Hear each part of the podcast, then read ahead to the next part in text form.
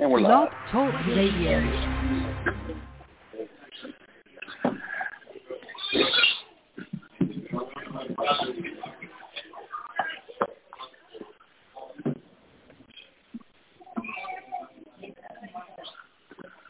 All right. Good morning. Good morning.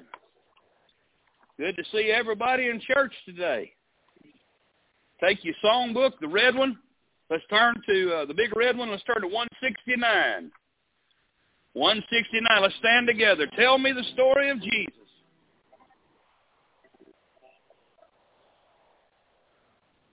Tell me the story of Jesus. Write on my heart every word. Tell me the story most precious, sweetest that ever was heard. Tell how the angels in chorus sang as they welcomed his birth. Glory to God in the highest, peace and good tidings to earth. Tell me the story of Jesus. Write on my heart every word. Tell me the story most precious, sweetest that ever was heard. Fasting alone in the desert, tell of the days that are past. How for our sins he was tempted, yet was triumphant at last. Tell of the years of his labor, tell though he bore. He was despised and afflicted, homeless, rejected, and poor. Man, tell me the story of Jesus. Write on my heart every word. Tell me the story most precious, sweetest that ever was heard. Tell of the cross where they nailed him, writhing in anguish and pain. Tell of the grave where they laid him. Tell how he liveth again. Oh, when that story so tender, clearer than ever I see. Stay, let me weep while you whisper, love pay the ransom for me. Tell me the story of Jesus, write on my heart every word. Tell me the story most precious, sweetest that ever was heard. Amen. Good to see you in the house of the Lord this morning. Good to have such a good crowd here this morning. Amen. And surprised to see Dan here this morning. God's been God's awful good to get him up off, off the bed and come up here because he was he was looking rough Wednesday. She made you well. That that happens sometimes, and I understand that. Amen. Sometimes they can be an they can be a, a unstoppable force. I understand that. But uh, I'm gonna try this microphone one more time. I'm sorry for blowing y'all's hair back. Let's see if it works. there it went again. I think it needs to be pulled down a little bit. We'll try to fix that. I'm trying to give Byron some sound in the office. We'll try just a second here. She never missed a note, did she? uh, I'm telling you. All right. I think that's pretty well. What about that? Come down just a hair more. All right. What do you think, Byron? You can hear it. You, he heard that. Amen. He took his hearing aid out on that one. I bet. Amen. Praise God. I I don't think I think it could come down just a hair. Honestly, I mean we don't need any volume in here really. All right, I think that'll do. That'll do right there. Weld it and leave it alone. tack tack weld it right there. Amen. All right. Prayer request this morning. Yes, sir. Yes, sir. We're gonna pray for your surgery to be successful. Y'all pray for him. He's dealing with kidney stones and dealing with a hematoma right now and, and just in blood issues, thickening and thinning. Please pray for Dan that God just holds all that together and give the doctors skill and and uh, just takes care of everything. And pray for Anya as she sits in the room waiting on him because I know that's that's tough too. So y'all pray for them. Please pray for Grant. Pray for his for his cancer to uh, go into remission, and for all this to be over with for him. And uh, who else? Who else needs prayer this morning? Yes. Pray for Robert. Scott.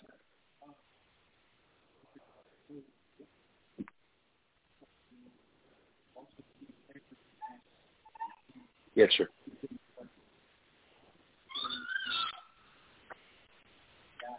Amen.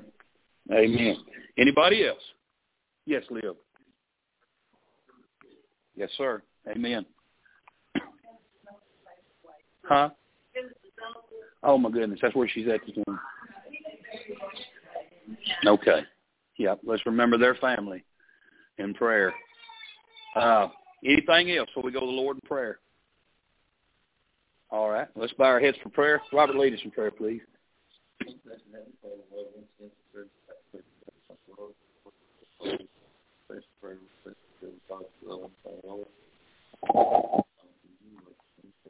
Amen. You can be seated.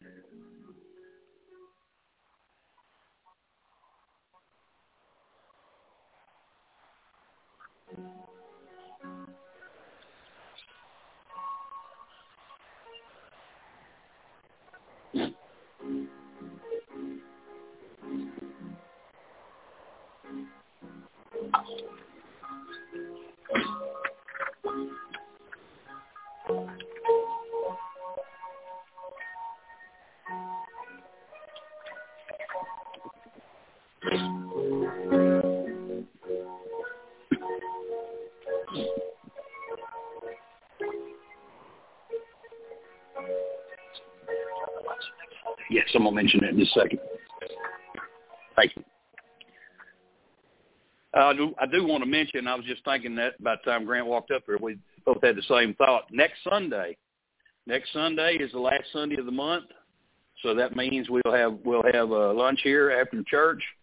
But it also it's it's a unique Sunday because Brother Gerald Finney, a Christian attorney, is going to be down here and he's going to be talking about uh, a church such as ours unregistering from our entanglement with with the federal government and the IRS and all those things, which are unnecessary entanglements for the Lord's church, because we are a, we're not a business. We don't conduct business. We're we're the Lord's body, and uh, He's our head. We don't need an earthly head. We have a we have a we have a, a spiritual head. He is our head of this church. So we're going to talk about that next weekend. You be here, please. Be here next Sunday, and uh, and it'll help you to understand the why of it because it's so important that we're that that it's number one important that we are we are right in our relationship with our Savior. That's first and foremost. Before our relationship to man, our relationship to our Savior is number one. Amen. And we want to make sure we're right with Him. Number 204. Number 204. To God be the glory to God be the glory, great things he hath done. So loved he the world that he gave us his son, who yielded his life an atonement for sin, and opened the life gate that all may go in. Praise the Lord, praise the Lord, let the earth hear his voice. Praise the Lord, praise the Lord. Let the people rejoice. Oh, come to the Father through Jesus the Son and give him the glory. Great things he hath done. Oh, perfect redemption, the purchase of blood to every believer the promise of God. The vilest offender who truly believes that moment from Jesus a pardon receives. Praise the Lord, praise the Lord. Let the earth hear his voice. Praise the Lord, praise the Lord. Let the people rejoice. Oh, come to the Father through Jesus the Son and give him the glory. Great things he hath done. Great things he hath taught us. Great things he hath done. And great our rejoicing through Jesus the Son.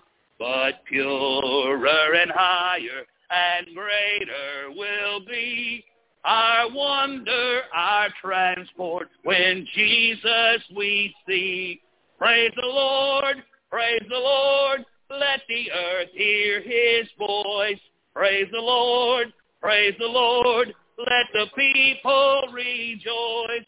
Oh, come to the Father through Jesus the Son and give him the glory, great things he has done.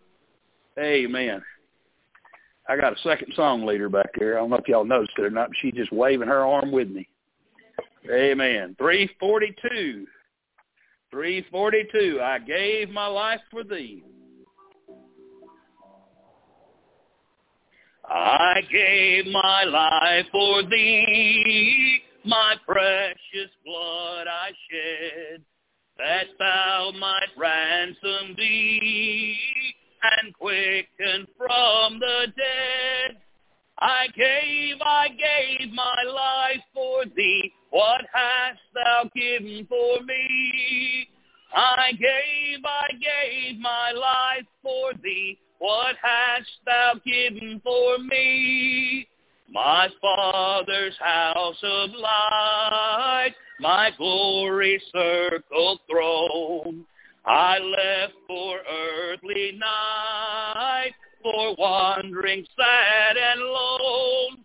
I left, I left it all for thee. What hast left God for me? I left, I left it all for thee. Hast thou left God for me? I suffered much for thee more than thy tongue can tell, of bitterest agony to rescue thee from hell. I've borne, I've borne it all for thee. What hast thou borne for me? I've borne, I've borne it all for thee. What hast thou borne for me? and I have brought to thee down from my home above salvation full and free, my pardon and my love. I bring, I bring rich gifts to thee. What hast thou brought to me? I bring, I bring rich gifts to thee. What hast thou brought to me? Amen. Let's turn to 366. 366. Jesus, keep me near the cross.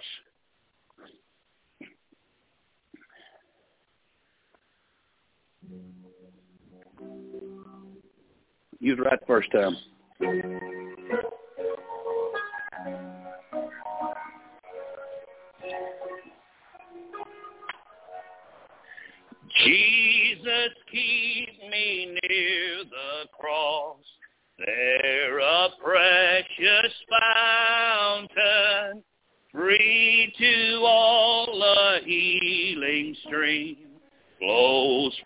Calvary's mountain. In the cross, in the cross, be my glory ever till my raptured soul shall find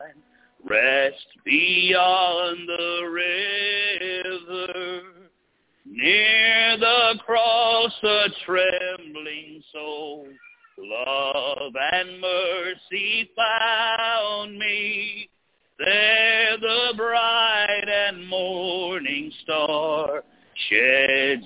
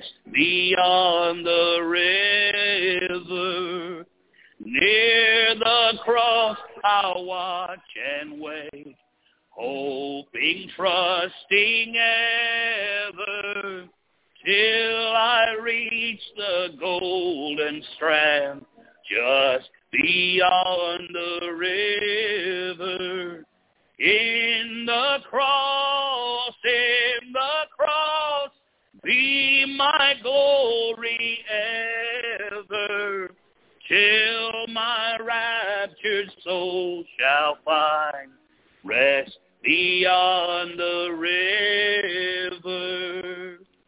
Amen. Praise God. That's an invitation song, or we use it for one, but it, it suits me just fine anytime. Amen. Sometimes you just got to mix some of them invitation songs in with your regular ones.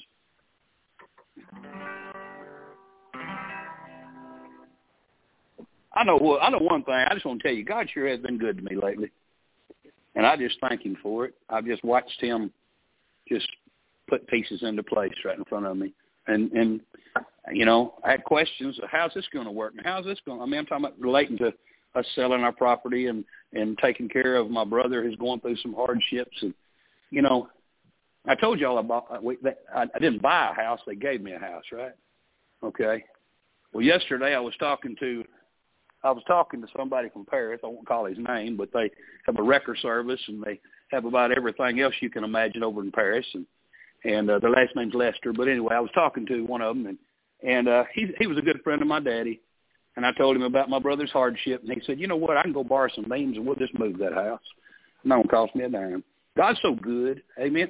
Free house and free moving. You can't hardly beat that, you know." I did. I didn't even pray that hard about it. You know, God's just good. Amen. I just want to give Him praise. Amen. You pray for me this morning.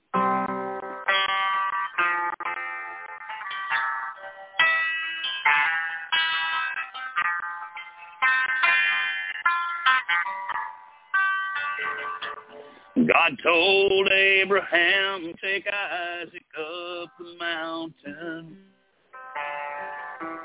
there make him a sacrifice to me. I know tears fell down and breath hard to come by. As Abraham was knelt there on his knees.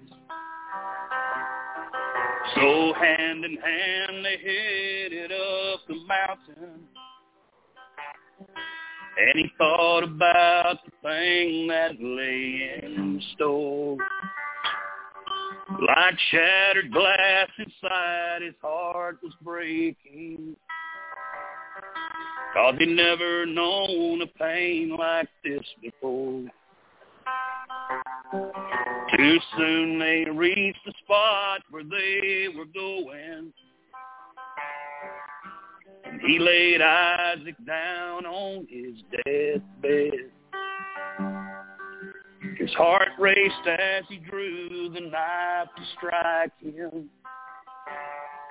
Then a God of mercy stopped him and he said, I just wanted you to know exactly how it to watch a son you love walk up a lonely hill to feel the pain inside as your heart breaks in your chest. to lose the very thing that you love the best. Now you've walked the walk, and I hope you understand the price that must be paid to correct the sins of man. And you'll know just how I feel when they walk him up that hill. I just wanted you to know. And you'll know just how I feel when they walk him up that hill. I just wanted you to know.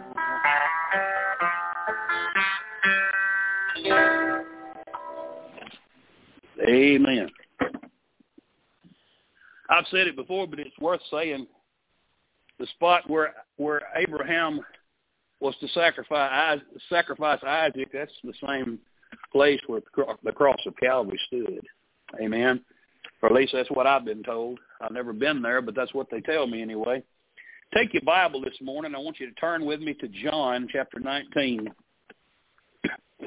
John chapter 19, and we've been we have been making our way to Calvary for years now as we have been going through the life of Jesus, moment by moment, step by step through the Word of God. And we've come to Calvary. The nails are through his hands and his feet. He's, hang, he's hanging there in agony. And let's read. John chapter 19, we'll read verse 16 through 27. 19, beginning verse 16. Then delivered he him, therefore, unto them to be crucified. And they took Jesus and led him away. And he, bearing his cross, went forth into a place called the place of a skull, which is called in the Hebrew Golgotha, where they crucified him and two other with him on either side, one and Jesus in the midst. And Pilate wrote a title and put it on the cross, and the writing was, Jesus of Nazareth, the King of the Jews. This title then read many of the Jews, for the place where Jesus was crucified was nigh to the city, and it was written in Hebrew and Greek and Latin.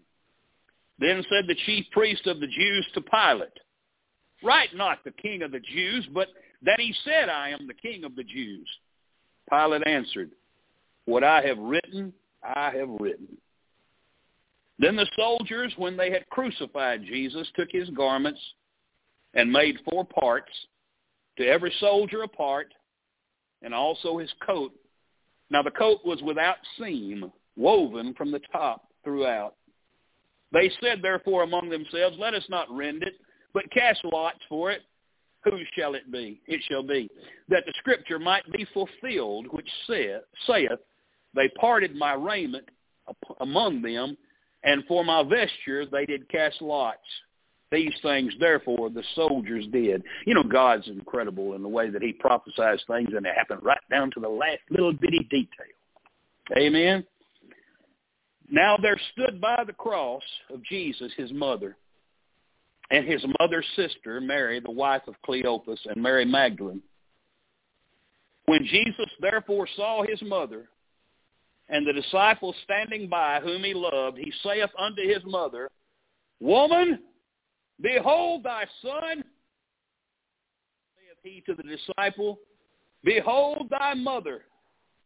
That hour, that disciple took her unto his own home. Let's go to the Lord in prayer and ask God's blessing on the message. Father, we come before you. Lord, the best that we know how, Father, we come before you, Lord, and we admit that we need you in every area of our life and every facet of our being. Father, we need your presence. We need your power. We need your touch. We need, Lord, we need the mind of Christ. We need the hands of Christ. We need the feet of Christ. Lord, we need we need to be uh, solely, completely in Christ, Lord, if we're to be what you want us to be in this world. And Father, if we're to understand this message, if we're to grasp all of it that we're to grasp from it, Father, we need the power of the Holy Ghost this morning. And we plead with you, Lord. Please come and meet with us today. Lord, please forgive us of our sins. Cleanse us of anything that would offend, Lord, anything that would hinder, Father. We pray that you cleanse it and forgive us. And Lord, fill us. Lord, fill us completely with your spirit. Lord, fill us with the Holy Ghost. Help us to have eyes to see and ears to hear. And Lord, a heart to, to, to take this and, and, and take the message out into this old lost and dying world. Father God, I pray right now, Holy Ghost of God, send the Holy Ghost of God to, Lord, to just put a hush on all our hearts and our minds that we might receive from you. Lord God, we thank you now. We want to give you praise and glory ahead of time for what you're going to do. Lord, we just ask you, Lord, I pray you put your hand on this preacher, Lord. I, I need you. Oh, I need you. I can't do a thing without you. I'm helpless without you. And I plead for your power. I plead, Lord, for your touch. Use me and speak through me. I yield myself to you now in Christ's name. Amen.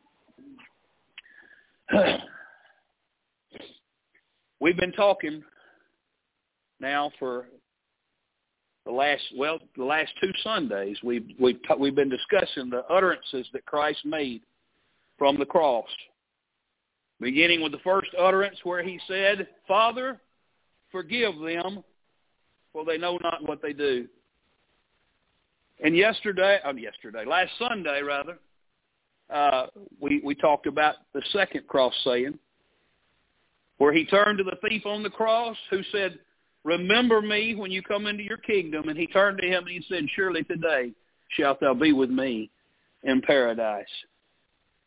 And today we come to, well, let me just say this. Uh, I'll refresh your thinking on there. There are seven cross sayings. Remember, three of them occurred before darkness fell upon all the earth. One occurred during the darkness, and then three occurred after the darkness. So this is the third one. and This is the one before the darkness. But in this one, Jesus, looking down at the, from the cross, seeing his mother there standing by John, cried out, Woman, behold thy son. And then to John, Behold thy mother. You'll find as you study through the Word of God that there's a strange but beautiful blend of the deity of Christ and the humanity of Christ. He's, he's, he's very man and he's very God at the same time. He is a perfect blend of the two.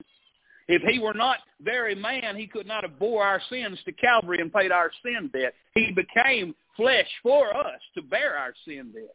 So he was very much man and very much God. If you remember on one occasion, he was in the rear part of the ship and he was asleep. And the reason he was asleep is because he was tired. He gets he got tired just like you and I get tired. You go a long ways, you're weary, you get tired. It's just, his human body was wore out. He laid down in the back of that ship and he went to sleep. You remember a storm came upon them and they were frightened and they thought they were all going to drown and they had to wake him up. They woke him up and they said, Master, carest thou not that we perish? Lay down in that ship and went to sleep as a man who was tired. But he woke up from that ship and stood up and he stilled the winds and the waves. He was God. You see, those little waves out there, they were whipping every which way, and he said, peace be still, and they laid down like a bunch of little lambs, just as peaceful as could be. All was calm. Again, another place we see is in John chapter 11, where the Bible says, Now a certain man was sick named Lazarus, of, of Bethany, the town of Mary and her sister Martha. And it was that Mary which had anointed the Lord with ointment and wiped his feet with her hair, whose brother Lazarus was sick. Therefore his sister sent unto him, saying, Lord, behold, he whom thou lovest is sick. When Jesus heard that, he said, This sickness is not unto death, but for the glory of God, that the Son of God might be glorified thereby. Now Jesus loved Martha and her sister and Lazarus. When he heard, therefore, that he was sick, he abode two days still in the same place where he was. Then after that, he saith to his disciples, let us go to Judea again. And then when you look down in verse 32, you see that the Bible says, then when Mary was come to where Jesus was and saw him, she fell down at his feet, saying, Lord, if thou hadst been here, my brother had not died. When Jesus therefore saw her weeping, and the Jews also weeping which came with her, he groaned in his spirit and was troubled, and said, Where have you laid him? And they said unto him, Lord, come and see. And they led Jesus to the grave of Lazarus. And the Bible says, in no uncertain terms, Jesus wept. Tears began to flow from his eyes. And then said the Jews, Behold how he loved him. Jesus wept. Jesus stood there grieving with tears flowing from his eyes. Just like anybody else would do at a funeral of someone they loved. He showed his humanity in full bloom right there in that moment. But I want you to understand that after the weeping was over, Jesus said, roll away the stone. Then as God commanded Lazarus to come forth. And no, boy did he. Amen. Right out into the light of day.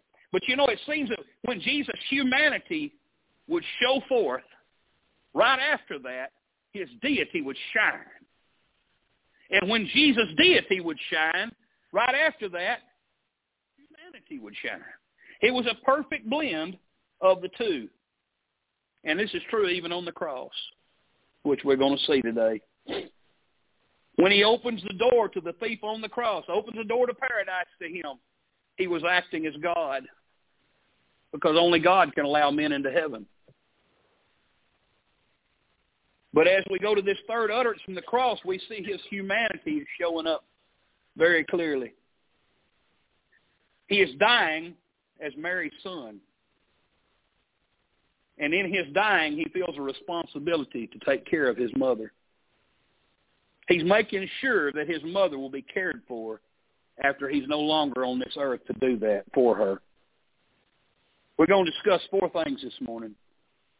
Number one, we're going to look at a mother's remorse. Number two, we're going to look at a man's responsibility. Number three, we're going to look at a mission remaining. And number four, if we have time, we'll look at a more meaningful relationship. But let's get right to it because we've got 30 minutes. Let's try to see what we can do. Number one, I want us to look at a mother's remorse. Verse 25 tells us, Now there stood at the cross of Jesus his mother and his mother's sister Mary, the wife of Cleophas, and Mary Magdalene. Now, I know we, we've all thought about the cross, but let's try to paint the picture in our mind. Let's try to put ourselves standing there at the cross looking up at Jesus in our mind's eye just for a minute. And I want you to try to remember what the angel had said to Mary even before Jesus was ever born. I want you to try, see if you can put yourself in Mary's place and just feel and see the remorse that she must have had standing there that day. Do you remember what the angel said to her in chapter 1 of Luke 31 through 33? And behold, thou shalt conceive in thy womb and bring forth a son, and shalt call his name Jesus. He shall be great. He shall be called the Son of the Highest. And the Lord God shall give unto him the throne of his father David and he shall reign over the house of Jacob, and of his kingdom there shall be no end. There's five things he said to Mary. Now, don't you know when she when Jesus was born that Mary was thinking about all these things as she looked down at that baby in her arms? Don't you know she looked at him and she thought, he's going to be great. God said so. He's going to be so great. I mean, listen, when you look down at that baby, you, eh, eh, when you're a parent, you look at him with wonder and you say, what are they going to be when they grow up?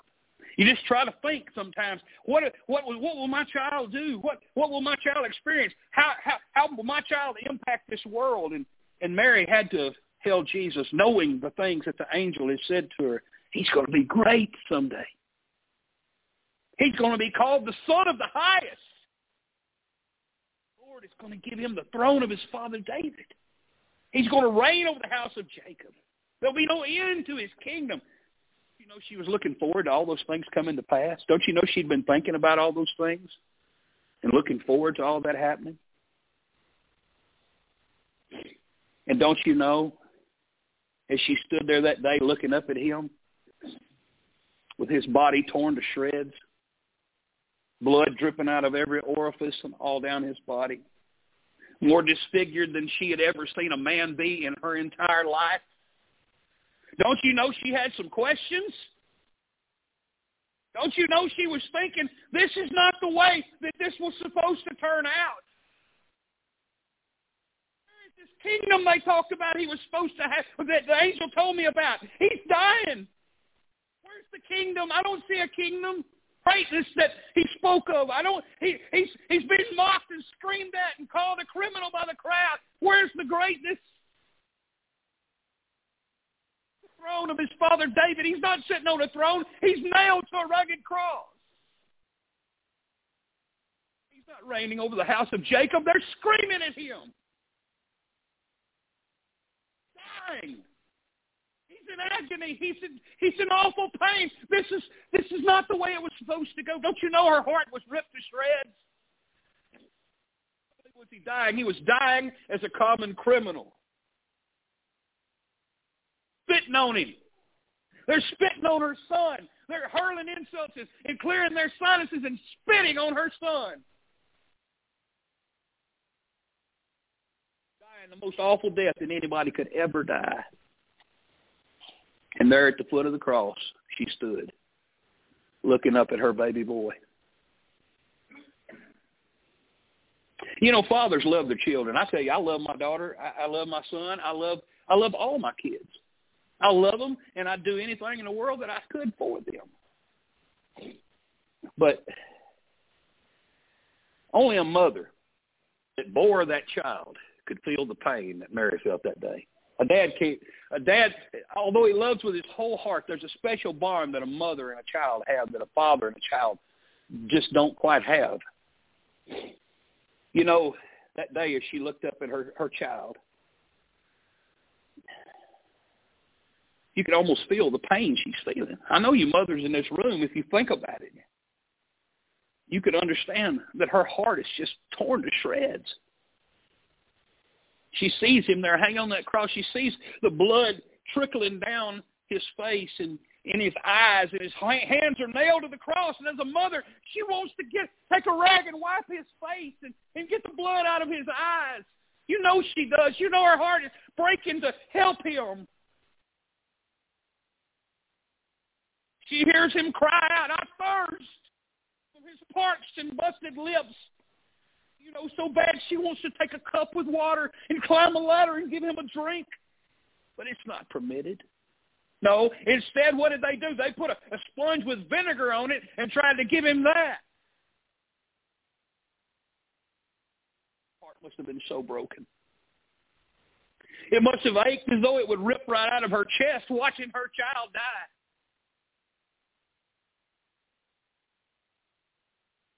Look at Luke chapter 2 with me. Luke chapter 2 speaks of right right after Jesus was born, when he when he was right after he was circumcised. There in the temple, the Bible says, "And behold, there was a man in Jerusalem whose name was Simeon, and the same man was just and devout, waiting for the consolation of Israel." He was waiting on the Messiah, wasn't he? And the Holy Ghost was upon him and it was revealed unto him by the Holy Ghost that he should not see death before he had seen the Lord's Christ. And he came by the Spirit into the temple. And when this parent and when the parents brought in the child Jesus to do for him after the custom of the Jews, then took he him up in his arms and blessed God and said, Lord, now let us thou servant depart in peace according to thy word. For mine eyes have seen thy salvation, which thou hast prepared before the face of all people, a light to lighten the Gentiles, and the glory of thy people Israel. And Joseph and his mother marveled at those things which were spoken to him. Said, wow, that's, wow. Did you hear what he said? That was incredible. And Simeon blessed him. He said, now listen to this. He said unto Mary his mother, you hear what he said? This is way back there in the very beginning. Behold, this child is set for the fall and rising again of many in Israel, and for a sign which shall be spoken against. Now listen to this. Yea, a sword shall pierce through thine own soul also, that the thoughts of many hearts may be revealed. And oh, a sword did pierce her heart that day. She she hurt. Oh, she hurt. She didn't understand it all. It didn't make sense. She couldn't see the finished picture. She had faith in God, and yes, she believed God, but it didn't make sense. Have you not ever stood in those shoes? You know God's true. You know His Word's true, but what you see before you just doesn't make sense. I've been there. And you question God, why are you allowing this to happen? Why are you doing this? I'm sure she did that. You couldn't blame her. We looked at a mother's remorse. I want us to look now at a man's responsibility, number two. Let's shift our attention away from Mary and let's, let's look at Jesus for a moment. Jesus was Mary's oldest son. And I don't care what the Catholic Church says, they can all go jump in the lake. Mary had many other children after Jesus was born. She was not a perpetual virgin, nor is she the quote unquote mother of God. Amen. God didn't have a mother. She's the mother of the the the, the earthly body of the Lord Jesus Christ. But she's not she's not the mother of God. Let me just say that. See, Mary had other sons, and, and they were not all believers at this time. And they weren't believers at all, as a matter of fact, at this time. They became believers later. But Jesus was her oldest son. And, and it's not in the biblical record, but it, it, it's, it's commonly believed that Joseph probably passed away before Jesus began his earthly ministry because he's not mentioned at all in the Scriptures. And you see, that would have put the responsibility of the care of Mary on the shoulders of Jesus as her oldest child. And Jesus, you know, Jesus had worked with his hands all his life. He'd worked in, in, in Joseph's workshop. He'd been a carpenter. I mean, he'd done hard labor. He was a strong man. I'm sure he was a strong man. And he he he learned that trade. And you know, him being who he was, he was the best carpenter anybody could ever hire. I'm sure he was in high demand, wouldn't you think so? He never, hey, he never cut anything too short or too long. Amen. He never said, whoops, we'll have to scrap that piece. No, Jesus used everything. I bet every piece he cut was perfect. I mean, I bet when they walked in, they just, their mouth just dropped to the floor looking at his work. You know he had to have been the best craftsman anybody's ever seen. So it, I think it goes without saying that if Joseph had passed away, that Jesus, he must have provided for her so that she is taken care of during his three years of earthly ministry. Now here he is dying. The first thing that Jesus spoke from the cross, Father, forgive them for they know not what they do.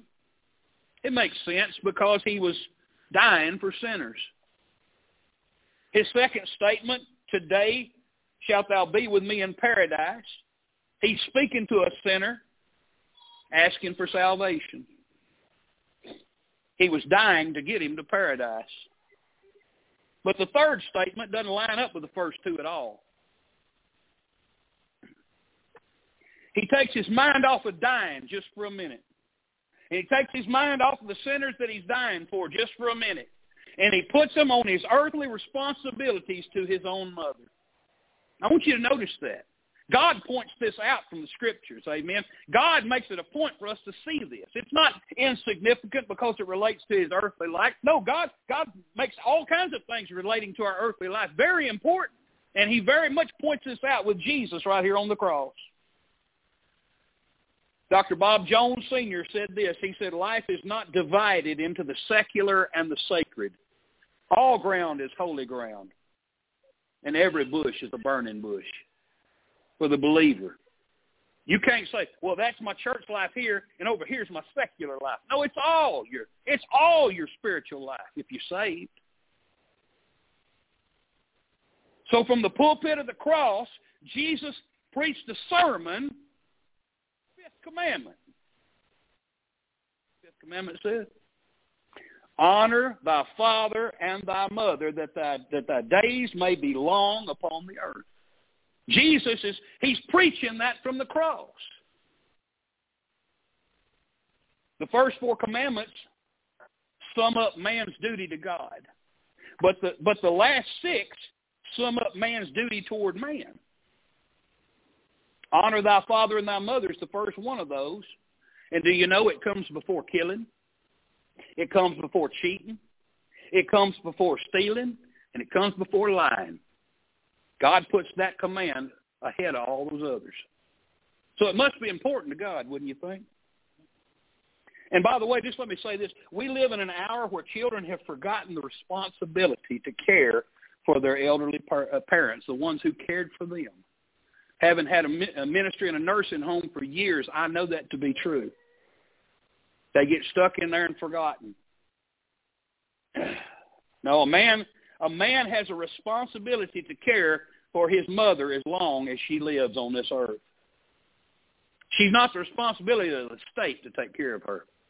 Amen. You don't put her on the state and say, "Y'all handle it." No, we. I, I'm, I'm going to do what I want to do to live my life. And by the way, not just your mom. If your dad becomes elderly and can't take care of himself, that's your responsibility too. Amen. As their child. They took care of you. They changed your diapers when you couldn't change them. They fed you when you couldn't feed yourself. They gave you shelter when you couldn't provide it for yourself. It's wrong for somebody to not do that for their elderly parents. Paul addressed this in 1 Timothy 5, verses 3 through 8. He said, honor, honor widows that are widows indeed. But if any widow have children or nephews, let them learn first to show piety at home and to requite their parents or to pay them back, to do for them what they have done for them. For that is good and acceptable before God. Now she that is a widow indeed and desolate trusteth in God and continueth in supplications and prayers night and day. But she that liveth in pleasure is dead while she liveth. These things give in charge that they may be blameless. But if any provide not for his own, especially for those of his own house, he hath denied the faith and is worse than an infidel. I think God's pretty serious about that, don't you? I believe he addressed it, amen. And Christ thought it so important that he addressed it from the cross as he's hanging there bleeding and dying. He didn't just preach it from the cross, so he preached another sermon on it. If you look in Mark chapter 7, if you want to turn there, Mark chapter 7 in verses 9 through 13. And he said unto them, Full well ye reject the commandment of God, that ye may keep your own tradition. For Moses said, Honor thy father and thy mother, and whosoever curseth father and mother, let him die the death. But ye say, If a man shall say to his father or mother, It is Corban, that is to say a gift, by whatsoever thou mightest be profited by me, he shall be free, and ye suffer him no more to do aught for his father or mother, making the word of God of none effect through your tradition which ye have delivered, and many such like things do ye. Now you say, what does all that mean? What is korban? Here's what it was. There was, there was a there was a tradition that they had.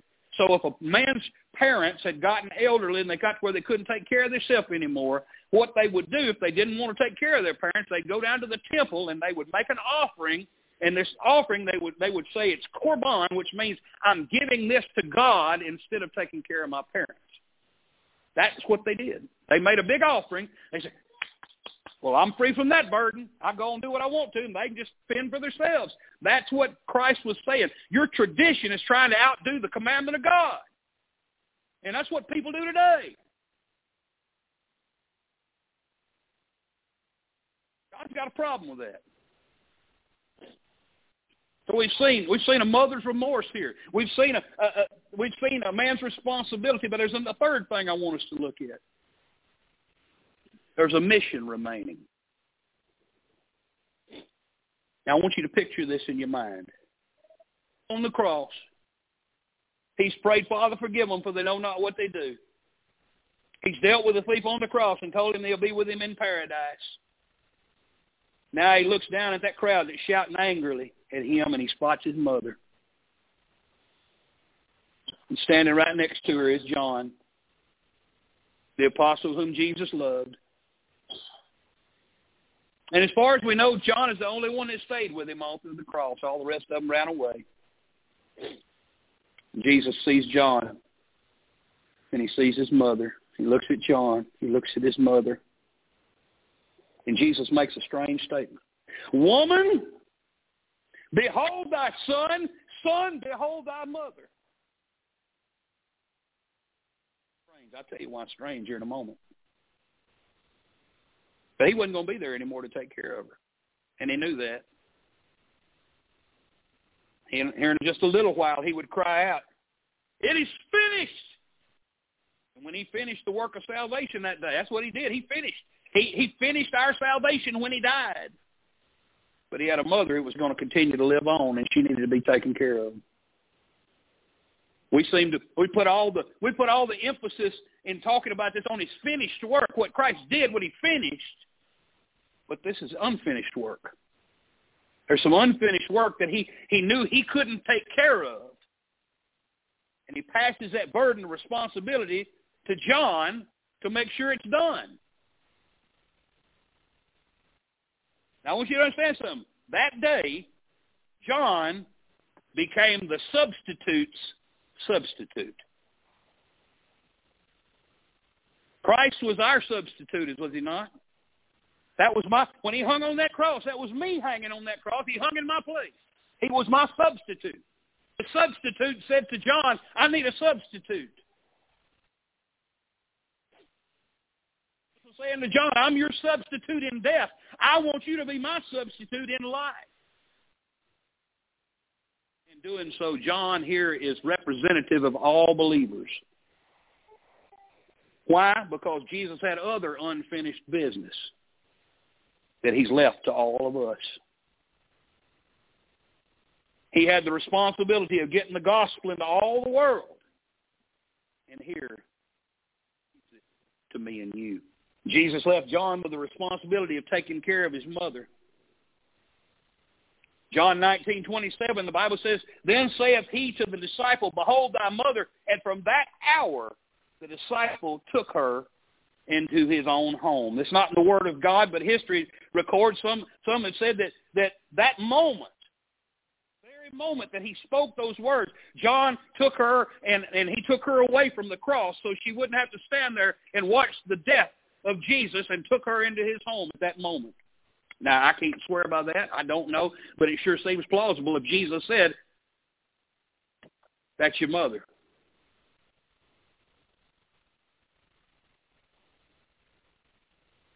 Jesus is saying to us, I took the penalty for the sin of the world, tasted death for every man,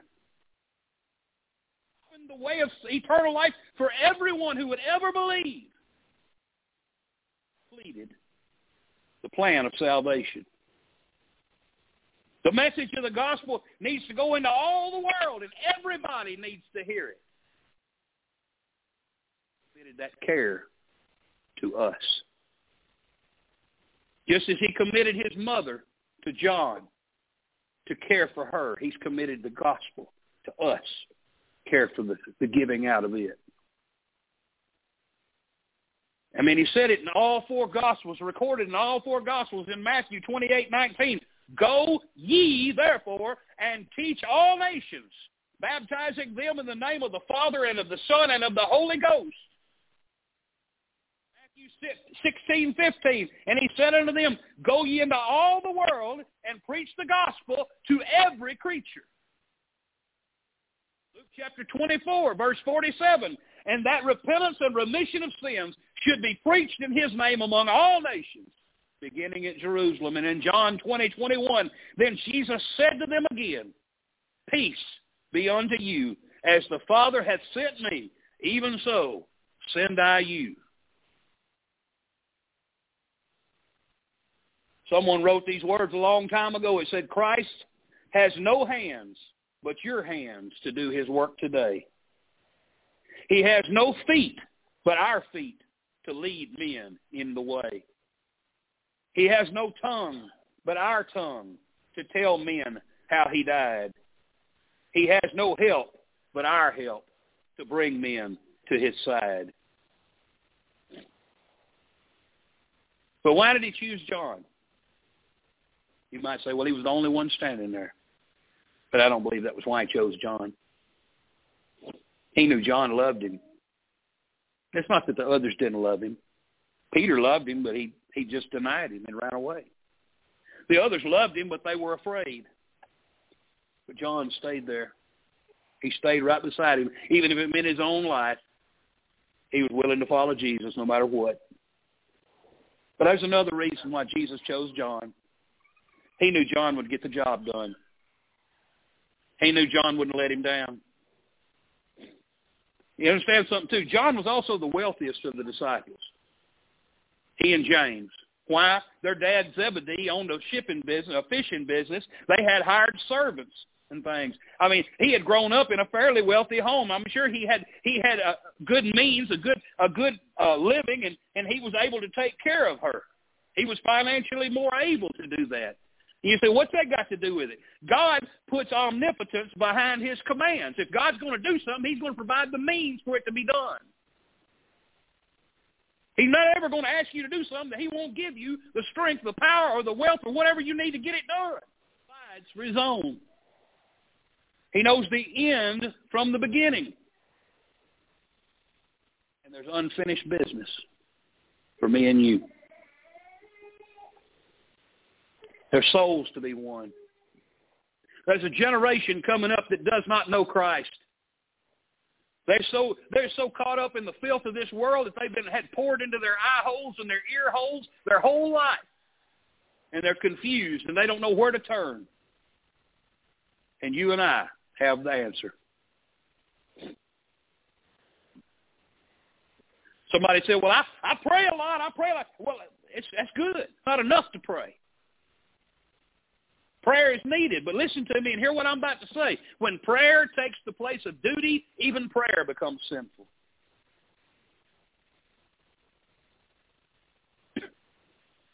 I'm not a big fan of Martin Luther. I'm not a big fan of the reformers because they hated our Baptist brethren. But beside the point, they still did some work for God, and I and I rejoice in what they did. But Martin Luther, he when when he finally understood the gospel, he he told his friend in the monastery, he said, "I am going to preach the gospel. I am going to to to share the gospel with the whole world, and I want you to come with me."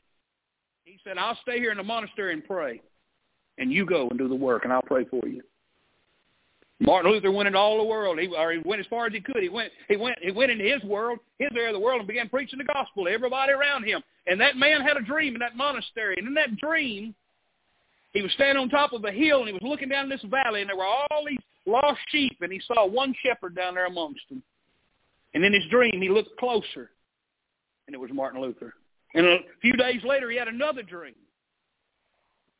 and he saw harvest field, white everywhere, more than any man could harvest. And he saw one reaper in the field. And in his dream, he looked close, and it was Martin Luther. And that man, he left the monastery. He said, I've got to go and help.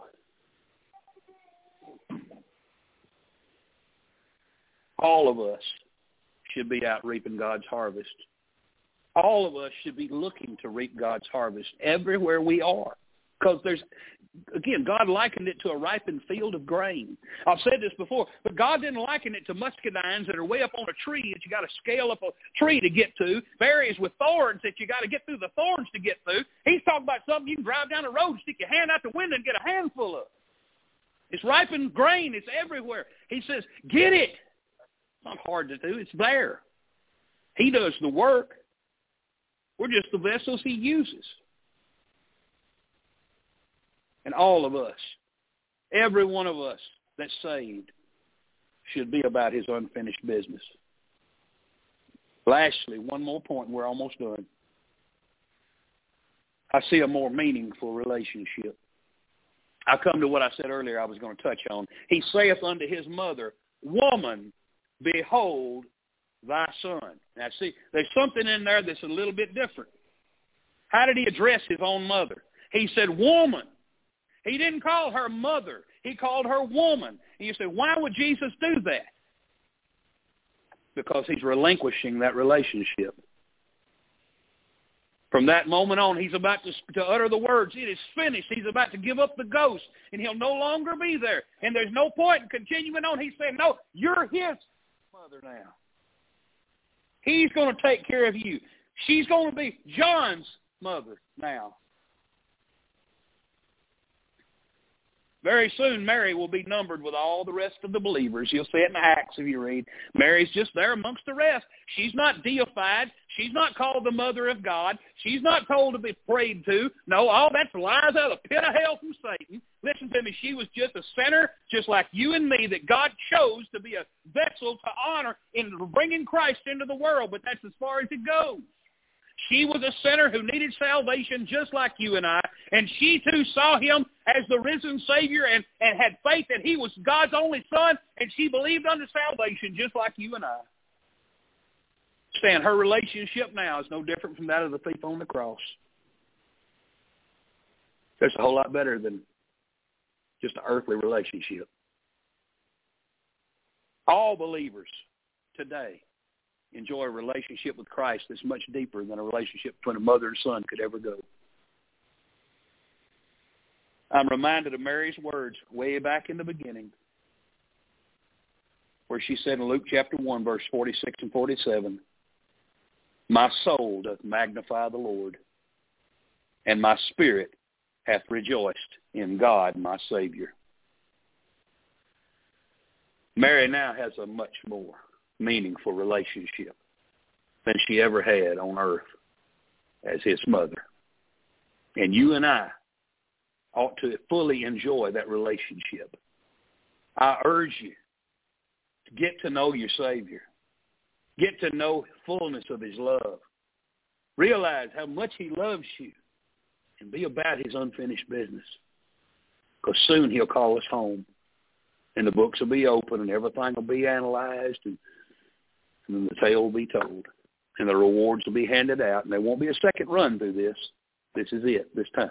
Let's make the most of our time, and let's be about his unfinished business. Let's stand together. Our Father in heaven, Lord, we do come before you now, and we ask you, please, Lord, work in this invitation. Whatever the need of the people, Father, I don't know their need, but you do. You know their heart. Father God, I pray now, even now, Lord, you work on hearts. You draw them to, in this invitation, Lord, whether it be to come and pray around this altar, Lord, to pray right where they're seated. Father, I just pray you have your will and way be done in this. Father, for those who are listening in, Lord, if there's somebody out there who's lost without Jesus, I pray this be the day that they believe on him, believe on his shed blood as the payment for their sins, that he died, was buried, and rose again to pay for it. Father God, we thank you for Jesus. Thank you so much. Lord God, help us to realize that we must be about his unfinished business. Father, I ask you please bless the invitation now. In Jesus' name, amen. Number 61 in our red book, The Haven of Rest. My soul in sad exile was out on life's sea so burdened with sin and distress, till I heard a sweet voice saying, make me your choice. And I entered the haven of rest. I've anchored my soul in the haven of rest I'll sail the wild seas no more. The tempest may sweep o'er the wild stormy deep. In Jesus I'm safe evermore. Oh, come to the Savior, he patiently waits to save by his power divine. Come anchor your soul in the haven of rest and say, my beloved is mine. I've anchored my soul in the haven of rest I'll sail the wild seas no more. The tempest may sweep o'er the wild stormy deep. In Jesus I'm safe evermore. Amen. Just remember tonight, 6 p.m., We'll, we'll be back in our series on how not to collapse when everything is collapsing around you from Second Timothy. So be back tonight. We're going we're going to come down toward the end of chapter two, and then don't forget Wednesday night 7 p.m. and next Sunday again, last Sunday of the month, we're going to eat after service. But just so you know, uh, Grant won't be teaching Sunday school next Sunday morning. Uh, Brother Finney will be teaching during Sunday school hour. He'll be teaching during the morning service.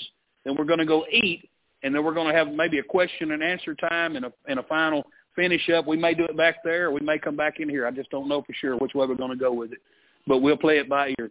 But please be here next Sunday. It's crucial that you understand uh, the the importance of this issue. Uh, you know, God's the head of His church. Christ is. Amen.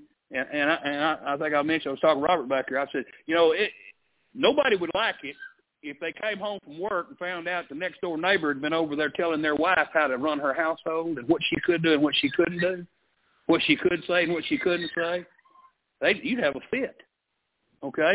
Well, Christ is the head, and we are his.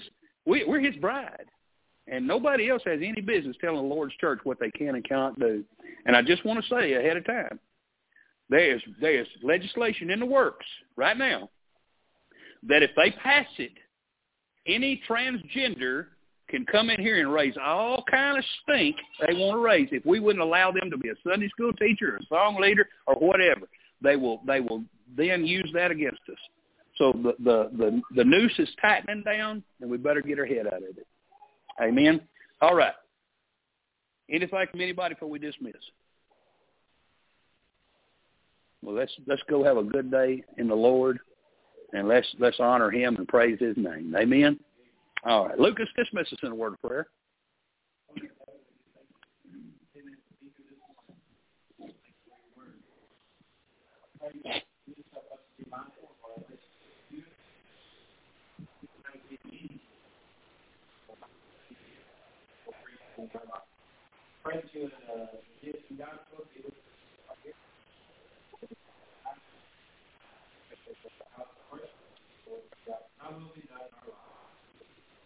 Amen. Okay. Put that over there. Over where it goes under the under the lid. God bless you.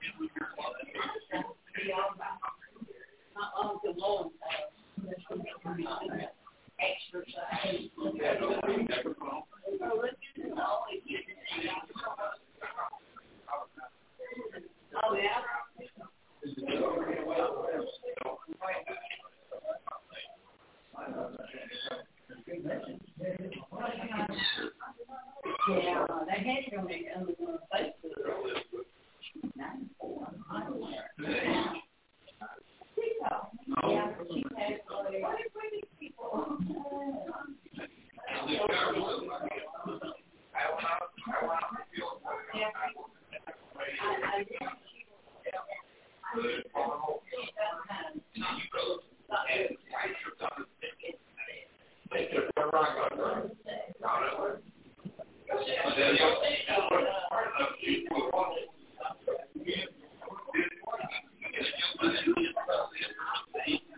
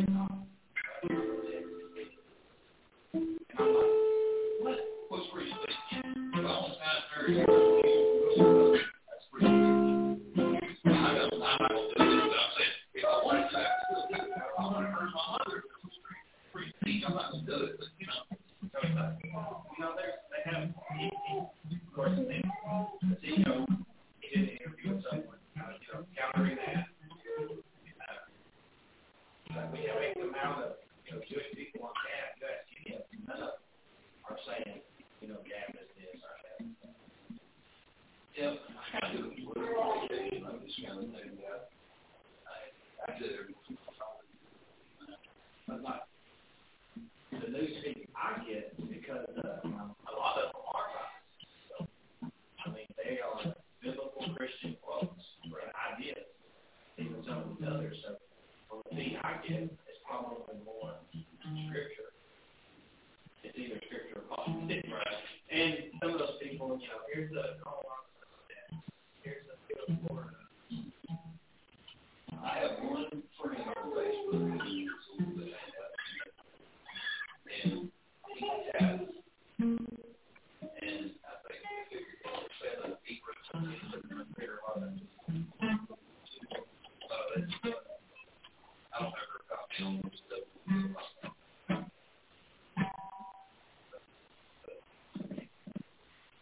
And uh, well, I'm